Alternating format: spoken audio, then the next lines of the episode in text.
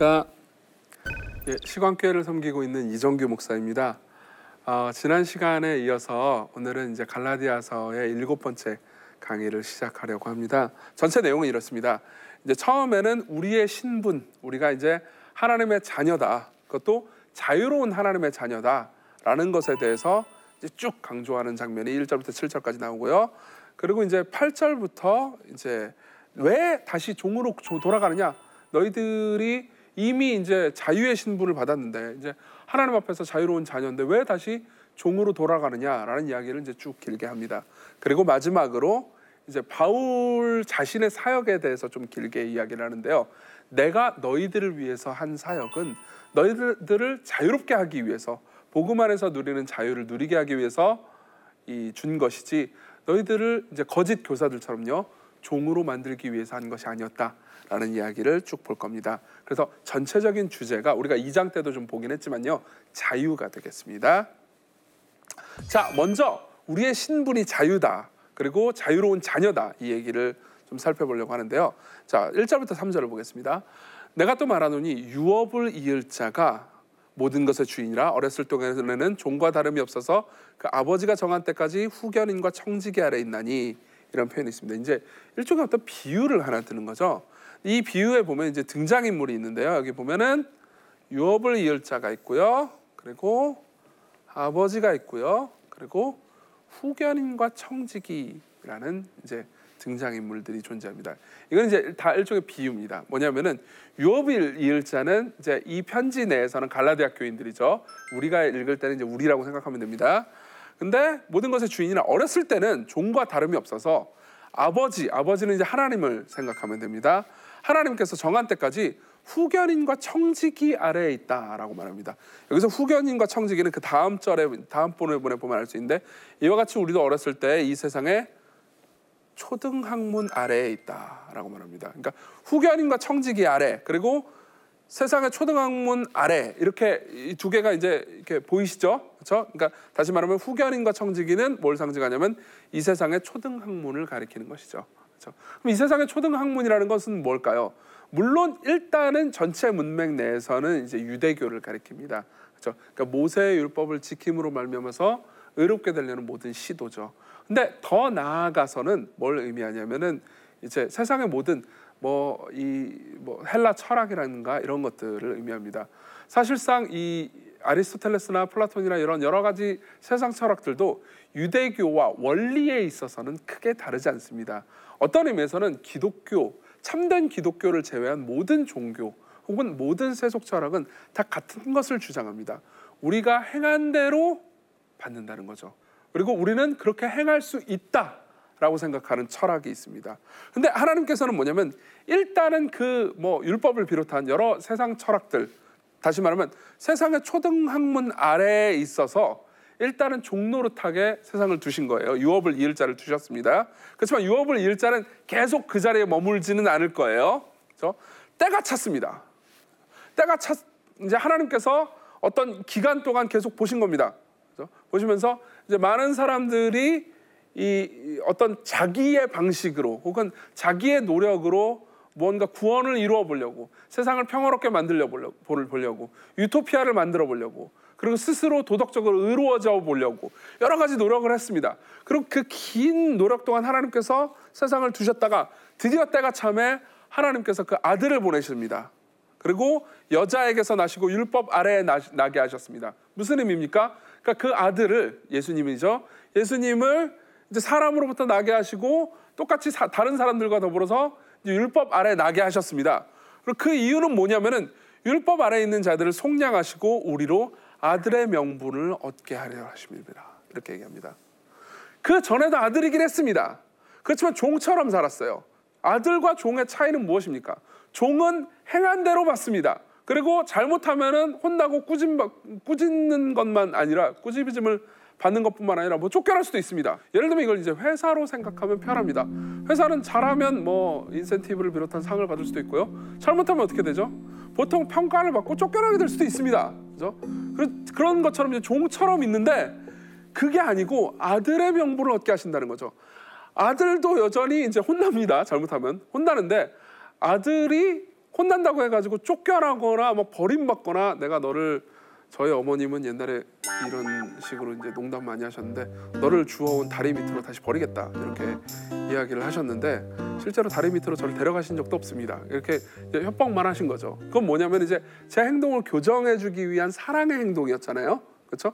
그런 것처럼 하나님께서 사랑의 징계를 하실지언정 버리진 않습니다. 드디어 이제 아들의 명분을 얻게 하시는 거죠. 그렇죠? 자, 그래서 실제로 이제 예수 그리스도를 믿는 믿음으로 말미암아서 어, 갈라디아 교인들이 얻은 신분이 있습니다. 더 이상 종이 아니에요. 더 이상 율법을 안 지키면 하나님의 저주를 받고 율법을 지키면 뭔가 자기가 의로워진 것처럼 보이고 그런 상태가 아닙니다. 아들입니다. 아들이기 때문에 하나님께서 그 아들의 영, 즉 성령을 우리에게 주셨습니다. 그래서 예수님으로 말미암아서 아들의 신분, 다시 말하면 아들의 명분만 주신 것이 아니고 그 아들의 영을 주셔서 우리로 하여금 아빠 아버지라 하나님을 부르게 만드셨습니다. 하나님을 아버지라 부른다라는 것은 작은 특권이 아닙니다.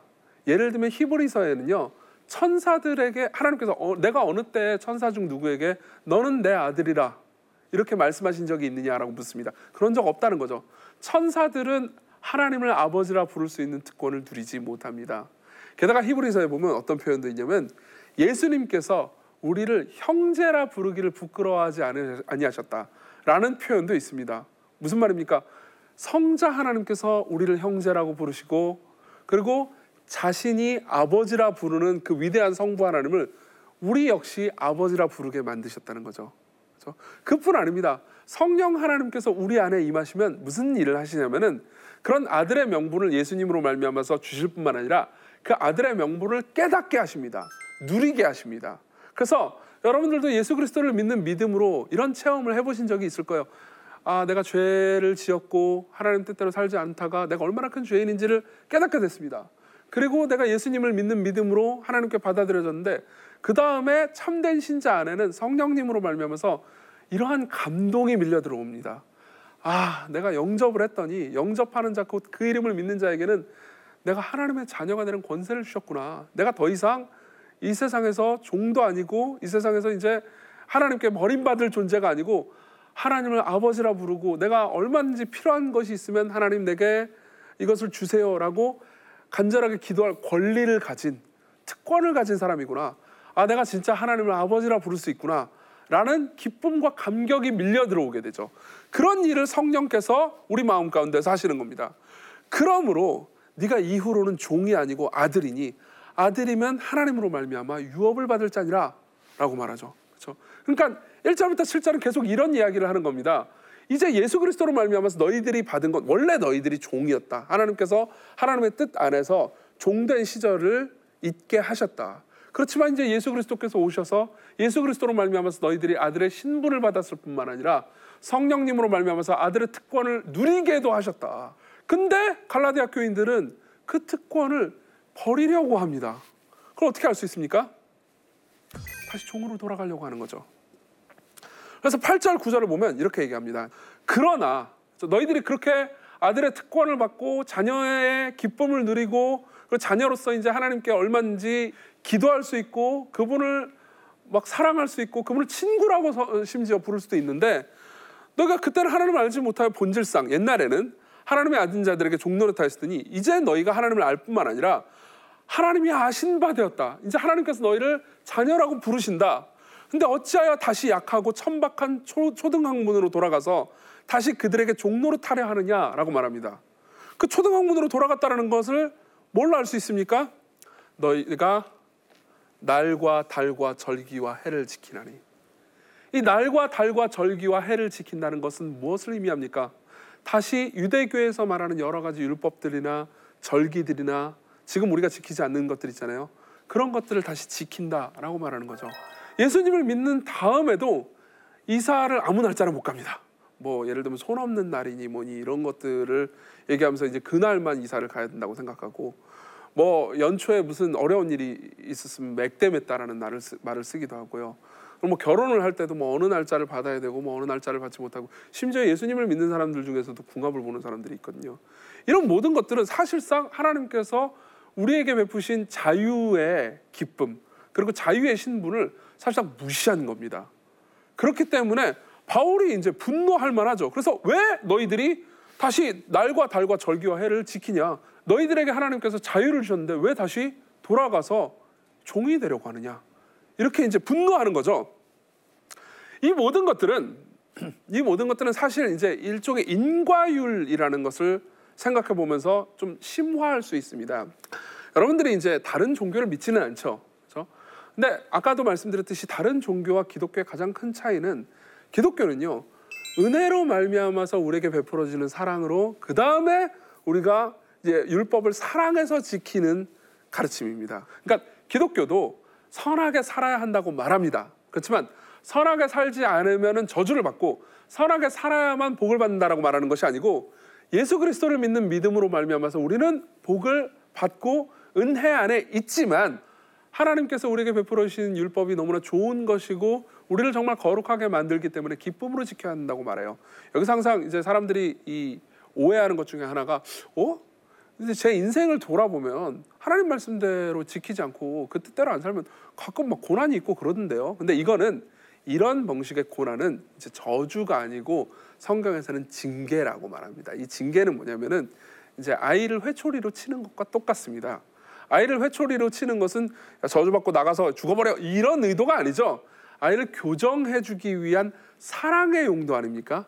근데 다른 모든 종교는 인과율입니다. 인과율은 모든 뭐 종교뿐만 아니라 사실 철학도 그런데요.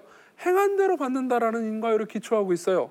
그렇기 때문에 여러분들이 예수님을 믿는다 하더라도 모든 신앙을 그리고 하나님과의 관계를 인과율의 기초에서 생각하지 않습니까? 그러면은 여러분들이 가지고 있는 자유, 하나님께서 예수님으로 말미암아 성령님으로 말미암아서 복되게 베푸신 자유를 잃어버리는 겁니다. 하나님께서는 아무 공로도 없는 우리를 도우십니다. 하나님께서는 우리가 어떤 공로를 세워서 하나님께 인정받는다거나 혹은 우리가 범죄를 하면서 하나님께 버림받는 방식의 언약을 세우신 것이 아니고 예수 그리스도로 말미암아서 그분이 피 흘리심으로 말미암아서 우리가 범죄에도 다시 일으켜 주시고 또 죄를 깨닫게 해 주시고 그리고 자비로 안아 주시며 그리고 영원까지 우리를 죄와 고난에서 견디고 인내할 수 있도록 이끌어 주십니다. 이게 복음이 세운 새 언약이죠. 그래서 바울은 이렇게 얘기합니다. 내가 너희를 위하여 수고한 것이 헛될까 두려워하노라. 근데 그렇게 이 복음의 인과율이 아닌 복음에 대해서 전했는데 너희들이 다시 옛날로 돌아가면서 내가 너희들을 위해서 심지어 고난까지 받으면서 그런 이야기를 했는데 너희들을 자유케 해주려고 했는데 내가 너희들을 위해서 수고한 것이 어떨까 두려워한다. 이렇게 얘기를 합니다. 그러면서 이 말로 이어서 이제 바울이 자기가 갈라디아 교인들에게 행했던 사역들에 대해서 쭉 얘기를 해주죠.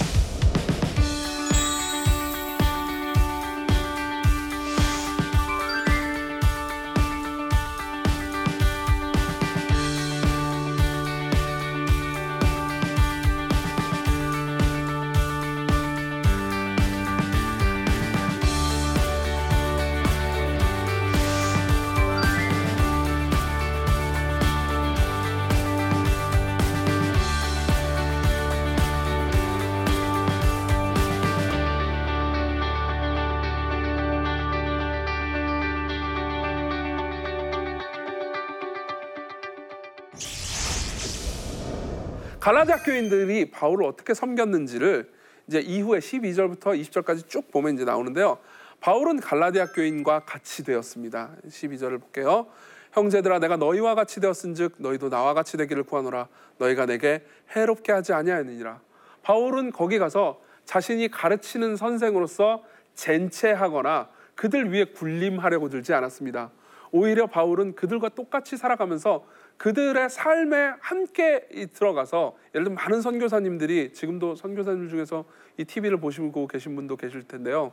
이 해외에 나가서 이제 그 원하는 대로 살지 않고 한국에 계신데 계셔서 사시는 대로 살지 않고 현지인의 의복과 현지인의 음식과 현지인의 삶을 같이 살면서 수고하고 계십니다. 사실 이제 선교사님들이 바울과 같은 사역을 하는 거죠. 그렇죠? 게다가 다음에 보면요. 바울은 계속 끊임없이 복음을 전했습니다. 내가 처음에 육체의 약함으로 말미암아 너희에게 복음을 전한 것을 너희가 아는 아는 바라 무슨 말입니까? 계속 그는 육체가 연약함에도 불구하고 좀 이따 보겠지만은 바울은 이제 눈이 안 좋았던 것 같습니다. 그래서 계속 복음을 끊임없이 전했습니다. 그리고 갈라디아 교인들을 계속 목양했죠. 실제로 보면요. 16절에 보면 내가 너희에게 뭐라고요? 참된 말을 함으로 원수가 되었느냐? 쉽게 말하면 갈라디아 교인들 입장에서 바울하고 긴장이 생길 만큼 저 사람이 우리의 원수처럼 행한다라고 느낄 만큼 바울이 참된 말을 막 해준 겁니다. 그러니까 가만히 내버려 두지 않았습니다. 바울은 갈라디아 교인들이 복음의 원리에 어긋나는 삶을 살 때, 그리고 복음의 원리를 잘못 이해하거나 잘못 생각할 때 참된 말, 즉 권면하는 말을 해줌으로써 교정하고자 했습니다. 실제로 우리가 2장 때 봤지만은 바울이 베드로한테도 막 복음의 원리에 합당하지 않게 행동하면 막 분노하면서 질책하지 않습니까? 그죠? 또 20절에 보면 내가 이제라도 너희와 함께 있어 내 뭐라고 하죠? 언성을 높입니다. 그죠? 너무 사랑하기 때문에 사실 이 모든 걸 이제 가리켜서 목양이라고 합니다. 그죠? 이 목자된 사람으로서 심정으로서 양들을 사랑함으로써 양들을 섬기는 거죠. 나의 자녀들아 너희에게 그리스도의 형상을 이루기까지 다시 너희를 위하여 해산하는 수고를 하노니? 여기 보면 해산하는 수고까지 이야기를 하죠. 그러니까 실제로 바울이 갈라디아 지역에서 복음을 전하고 목양할 때 그리고 그 이후에 실제로 이 편지를 쓰는 것까지 포함해서요 정말 갈라디아 교인들을 사랑하고 해산하는 수고를 할 정도로 노력했다는 거죠. 이렇게 해산하는 수고까지 하였다. 내가 뭐 여러 가지 일들을 했다라는 이야기를 왜 하는 걸까요? 나 잘났다라는 얘기를 하는 걸까요? 아닙니다. 바울은 이제 자신과 갈라디아 교인들 그리고 거짓 교사를 염두에 두고 있어요. 거짓 교사와 자기가 어떻게 다른지를 얘기하고 싶은 겁니다. 자, 그걸 위해서 갈라디아 교인들이 바울이 어떻게 했는지에 대해서 이야기를 해볼게요. 바울은 이제 이 20절부터 아 12절부터 20절까지 이야기를 통해서 원래 갈라디아 교인들 너희들이 나를 이렇게 사랑했었다라는 이야기를 하고 싶은 겁니다. 바울은 병에 걸렸음에도 불구하고 갈라디아 교인으로부터 대접을 받았습니다. 14절에 보면 너희를 시험하는 것이 내 육체에 있을 때 이것을 너희가 업신여기지도 아니하며 버리지도 아니하고 오직 나를 하나님의 천사와 같이 또는 그리스도 예수와 같이 영접하였도다. 원래 바울이 복음을 전했을 때 갈라디아 지역에서 예수 그리스도에 대해서 이야기했을 때 너희를 시험하는 것이 내 육체에 있을 때라고 말합니다. 이게 뭔지 모릅니다. 아마도 학자들은 질병일 거라고 추정합니다. 실제로 갈라디아 지방에서 바울이 복음을 전할 때 막 병든 자를 고치고 그랬거든요. 근데 이제 병든 자를 고치니까 와 대단한 사람이다 생각할 수 있는데 알고 보니까 병든 자를 고치는 그 사람도 병에 걸려 있어요. 그럼에도 불구하고 갈라디아 교인들이 그것을 업신여기지 않았습니다. 그리고 바울을 버리지도 않고요. 바울이 전하는 복음 때문에 그 복음이 낳는 사랑의 문화 때문에 하나님의 천사와 같이 또는 그리스도 예수와 같이 기쁘게 바울을 영접했었습니다. 그런데 뭐라고 말합니까? 너희의 복이 어디 있느냐? 내가 너희에게 증언하노니 너희가 할 수 있었다면 너희 눈이라도 빼어 나에게 주었으리라. 요 구절로 이제 이 많은 학자들이 바울이 안질 즉 이제 눈에 심각한 문제가 생겼을 거라고 추정하죠. 실제로 이후에 있는 이제 서신들 있지 않습니까? 바울의 서신들은 바울이 직접 쓰지 않고 이 대피를 시킵니다. 예를 들면 로마서 같은 경우에도 더디오라는 사람이 바울이 구술한 것 이제 말로 한 것을 대피를 하죠. 그러니까 아마도 이제 눈에 심각한 문제가 있었던 것 같기도 합니다. 그래서 이제 갈라디아 사람들은 이제 그때는 뭐 그럴 수도 없, 었겠지만 눈이라도 빼서 바울에게 줄 정도로 그렇게 바울을 사랑했었습니다. 그렇지만 관계는 바뀌었습니다. 옛날은 이 모든 것들이 다 과거형이거든요. 옛날에 너희들이 그랬다. 그렇지만 지금은 이제 마치 원수처럼 변해갑니다. 왜 그러냐면은 바울이 이렇게 수고하고 고생하고 사랑으로 갈라디아 교인들을 목양했음에도 불구하고 거짓 교사들이 끼어들었기 때문이죠. 거짓 교사들의 진짜 목적은 무엇입니까? 이게 참된 이 목회자와 거짓 목회자를 가르는 가장 중요한 기준입니다. 그들이 너희에게 대하여 열심 내는 것은 좋은 뜻이 아니고 오직 너희를 이간시켜 누구와 누구를 이간시키는 겁니까? 바울과 갈라디아 교인들이요. 그리고 갈라디아 교인들과 갈라디아 교인들 사이 그들 중에서는 이런 사람도 있었을 거예요. 아 바울이 전한 복음이 맞는 것 같아. 계속 바울을 따르자 이런 사람도 있었을 거고요. 어떤 사람들은 어, 이 새로운 교사들이 하는 말이 맞는 것 같은데 그러면서 막 이간질이 됐을 거 아니에요. 그러면 결국 누가 좋냐? 그죠? 그들만 이익을 봅니다. 이들의 진짜 목적은 그들을 자유케 하고 뭐, 뭐 그들에게 좋은 걸 주려고 한 것이 아니었습니다. 갈라디아 교인들한테요. 갈라디아 교인들한테 좋은 것을 주려고 한 게 아니고 너희로 갈라디아 교인들로 하여금 그들에게 거짓 교사들에게 대해서 열심을 내게. 다시 말합니까? 말하면 뭡니까? 그 사람들 갈라디아 교인들의 인기를 사서요. 그들로부터 어떤 세력과 힘을 얻어보고자 하는 욕구. 이게 거짓 교사들의 가장 큰 욕구였다는 거죠. 그렇죠? 그렇기 때문에 지금 바울은 이런 이야기를 하고 있는 겁니다. 너희들이 원래 자녀의 기쁨을 누리고 자녀의 신분으로 자녀가 누리는 자유를 막 맛보고 있었다. 그렇지만 너희들은 자녀의 신분 그리고 자녀가 누리는 자유를 지금 버려버리려고 하고 있다. 그 이유가 뭐냐? 거짓 교사들 때문이다. 근데 나는 너희들에게 계속 헌신했다. 왜 그러냐? 내 진정한 목적은 너희들을 지배하고 너희들로부터 인기를 얻기 위해서가 아니었다. 오히려 너희들에게 예수 그리스도로 말미암은 진정한 복음을 전달해 줌으로 말미암아서 너희들에게 자유와 기쁨과 그리고 예수 그리스도로 말미암은 확신을 맛보게 하기 위해서였다. 그러나 거짓 교사들이 끼어들어서 너희들로부터 인기를 얻고 결국 너희들을 지배하기 위해서 너희들과 나 그리고 너희들끼리를 이간질하고 있으니 다시 돌이켜서 너희들의 신분을 깨달아라 라고 이야기를 하고 있는 거죠. 그러면서 19절 20절에서 이렇게 얘기합니다. 이제 이게 바울의 어떤 굉장히 이, 이 자전적인 표현인데요. 나의 자녀들아 너희 속에 그리스도의 형상을 이루기까지 다시 너희를 위해서 해산하는 수고를 다시 합니다. 이 갈라디아서를 쓰는 것도 그 해산하는 수고의 하나겠죠. 내가 이제라도 너희와 함께 있어 내 언성을 높이려 함은 그렇죠? 갈라디아서 전체가 사실 어떤 의미에서는 언성이 막 높아져 있습니다. 예. 그래서 저도 막 강의를 하다 보면 잘못하면 막 언성이 높아지고 그러죠. 그죠? 너희에 대해서 의혹이 있습니다. 무슨 말입니까? 그러니까 바울이 전해줬던 복음으로 말미암아서 누리는 자유를 다시 종으로 돌아가서 그죠? 복음을 버리고 하나님을 욕되게 하려는 의혹이 있기 때문에 다시 이 서신을 쓴다라는 얘기죠. 자, 전체적으로 이제 내용을 좀 정리를 해보겠습니다. 전체적인 정리를 해보죠. 첫 번째로는 이제 이 그리스도 안에서 받은 신분을 기억하고 다시 율법주의로 돌아가지 말아라 라는 이야기를 하고 있는 겁니다. 그들은 율법주의 아래에서는 종이었고요. 그리고 하나님께서 그 종의 신분과 상태에 있는 시간을 허용하신 것이 사실이지만 그 모든 것들은 결국은 예수 그리스도로 말미암은 자유를 누리게 하기 위해서였거든요. 근데 그들이 다시 종된 것으로 돌아가면 하나님께서 기뻐하시는 바가 아니었습니다. 그리고 율법주의는 결국은 그리스도를 바라보게 하지 않는다는 거죠. 그렇죠? 이걸 좀 설명하기 위해서 예를 하나만 좀 들어드리겠습니다. 이, 이 여러분들은 이제 19세기에 그 미국에서 노예 해방이 있었다는 것을 알 겁니다. 실제로 그 노예 해방 문제 때문에 미국에서는 이제 남북 전쟁까지 있었죠. 남북 전쟁이 끝나고 난 후에 이제 노예가 드디어 해방됩니다. 노예가 해방될 때 실제로 이제 이게 링컨의 노예 해방 선언인데요. 1863년 1월 1일 이게 1863년 1월 1일 오후 2시에 링컨이 이제 공포한 겁니다. 내용은 보면요. 1863년 1월 1일부터 미합 합중국에 대하여 반란 상태에 있는 주 또는 어떤 주의 특정 지역에서 보통 남부주였죠. 노예로 예석되어 있는 모든 이들은 영원히 자유의 몸이 될 것이다. 육해군 당국을 포함한 미국 행정부는 그들의 자유를 인정하고 지킬 것이며 그들이 진정한 자유를 얻고자 노력하는데 어떠한 제한도 가하지 않을 것이다. 이렇게 공포했습니다. 그러면은 이 공포와 더불어서 무슨 일이 발생했느냐? 실제로 당시에 모든 미국에 있는 노예들 있지 않습니까? 저 아무것도 뭐 보상도 받지 못하고 뭐라고 해야 될까요? 이 짐승처럼 부림당하던 그 노예들은 이 발표와 동시에 바로 해방됩니다. 그렇죠? 법정적인 효력과 이, 이 효과를 가진 문서가 나온 거죠. 그러면은 바로 모든 이 노예들이 실제로 자유를 얻었느냐, 실질적인 자유를 누렸느냐? 그렇지만은 않았습니다. 지금처럼 막 인터넷이나 TV가 발달한 시대도 아니었고요.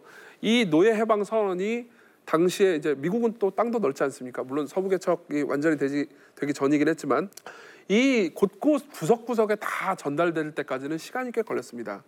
그리고 남부에 있는 어떤 이제 농장주들 중에서 악덕 농장주들이 있지 않습니까? 그 농장주들은 이 선언이 있었다라는 걸 안 알려줘요. 예, 당연하겠죠. 왜냐하면 그동안 노예를 부려먹음으로써 이 누렸던 경제적인 이익이 상당했고 그리고 뭐 받아들이고 싶지 않았을 테니까요.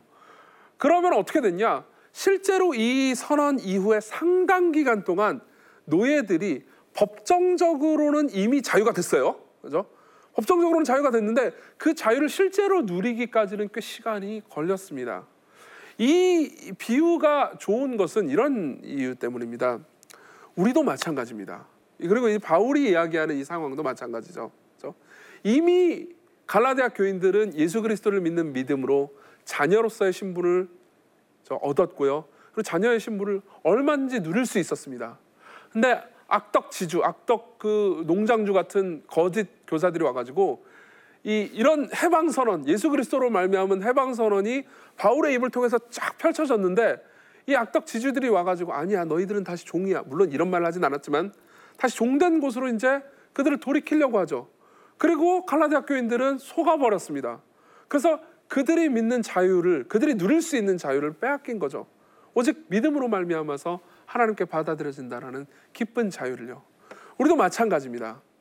여러 가지 이야기를 했지만 아까 말씀드린 것처럼 우리가 다시 초등학문으로 돌아간다면 그리고 여러 가지 율법 때문에 저주를 받을까 두려워하고 그리고 하나님께 뭔가 잘함으로써 공로를 쌓고 그러므로 잘 보이려고 한다면 결국 우리는 우리가 받은 기쁜 자유의 신분을 잃어버리고 종으로 돌아가게 되는 것입니다. 오히려 우리가 받은 용서, 우리가 그리스도로 말미암아서 받은 은혜를 받아들이고 그 안에서 기뻐하면서 다시 초등 학문으로 돌아가지 마십시오. 그리고 주께서 주신 자유와 주께서 주신 복음을 즐거워하면서 이제 우리가 행해야 되는 것들, 율법의 좋은 것들을 기쁨으로 지켜나가셨으면 좋겠습니다. 네, 지금까지 시청해 주셔서 감사드리고요. 다음번에 우리는 어, 갈라디아서 4장의 나머지 부분을 보면서 이제 계속 갈라디아서를 이어가겠습니다. 감사합니다.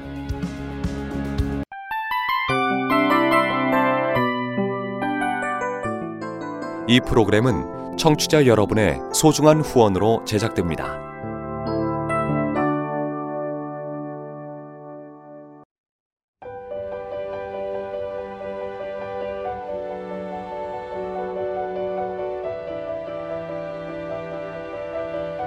세상에는 수많은 교회들이 있지만 더 깊이 있는 말씀 강해를 찾기 위해 크기로만 교회를 선정하지 않습니다. 보다 좋은 영적 콘텐츠를 더 많이 나누기 위해 방송비를 받지 않습니다. 1년 365일 복음만 전하고 싶어서 우리는 광고를 하지 않습니다.